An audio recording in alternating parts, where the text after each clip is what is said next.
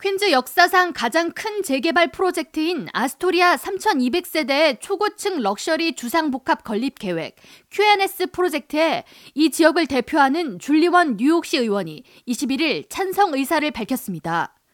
애초 원 의원은 해당 재개발로 인해 아스토리아 주변 지역의 임대료 상승이 이어져 현재 이 지역에 거주하는 저소득층 주민들이 이곳을 떠나야 하는 문제가 발생하므로 재개발 사업 승인 허가를 내줄 수 없다는 입장을 보여왔습니다.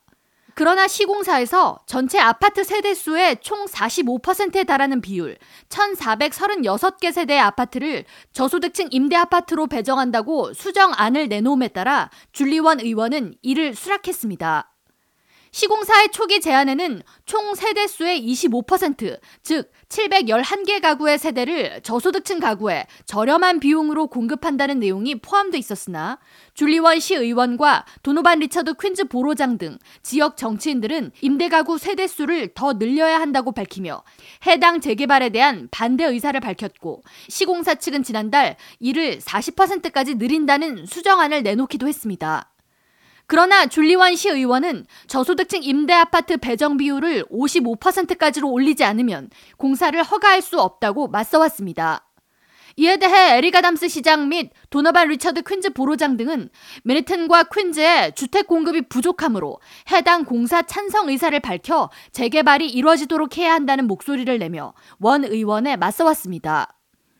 줄리 원 의원은 21일 시공사와 공사를 찬성하는 여러 세력들과 맞서는 과정이 매우 고통스러웠다고 토로하며 만약 시공사와 협상할 수 있는 시간이 더 있었더라면 아스토리아 지역 주민들을 위해 더 많은 임대주택을 얻어내기 위해 투쟁했을 것이라면서 아쉬움을 표했습니다. 줄리원 의원이 이날 해당 재건축 프로젝트의 찬성 의사를 밝힘에 따라 이제 해당 공사의 허가는 뉴욕시 의회로 회부되고 이달 내에 표결에 붙여집니다.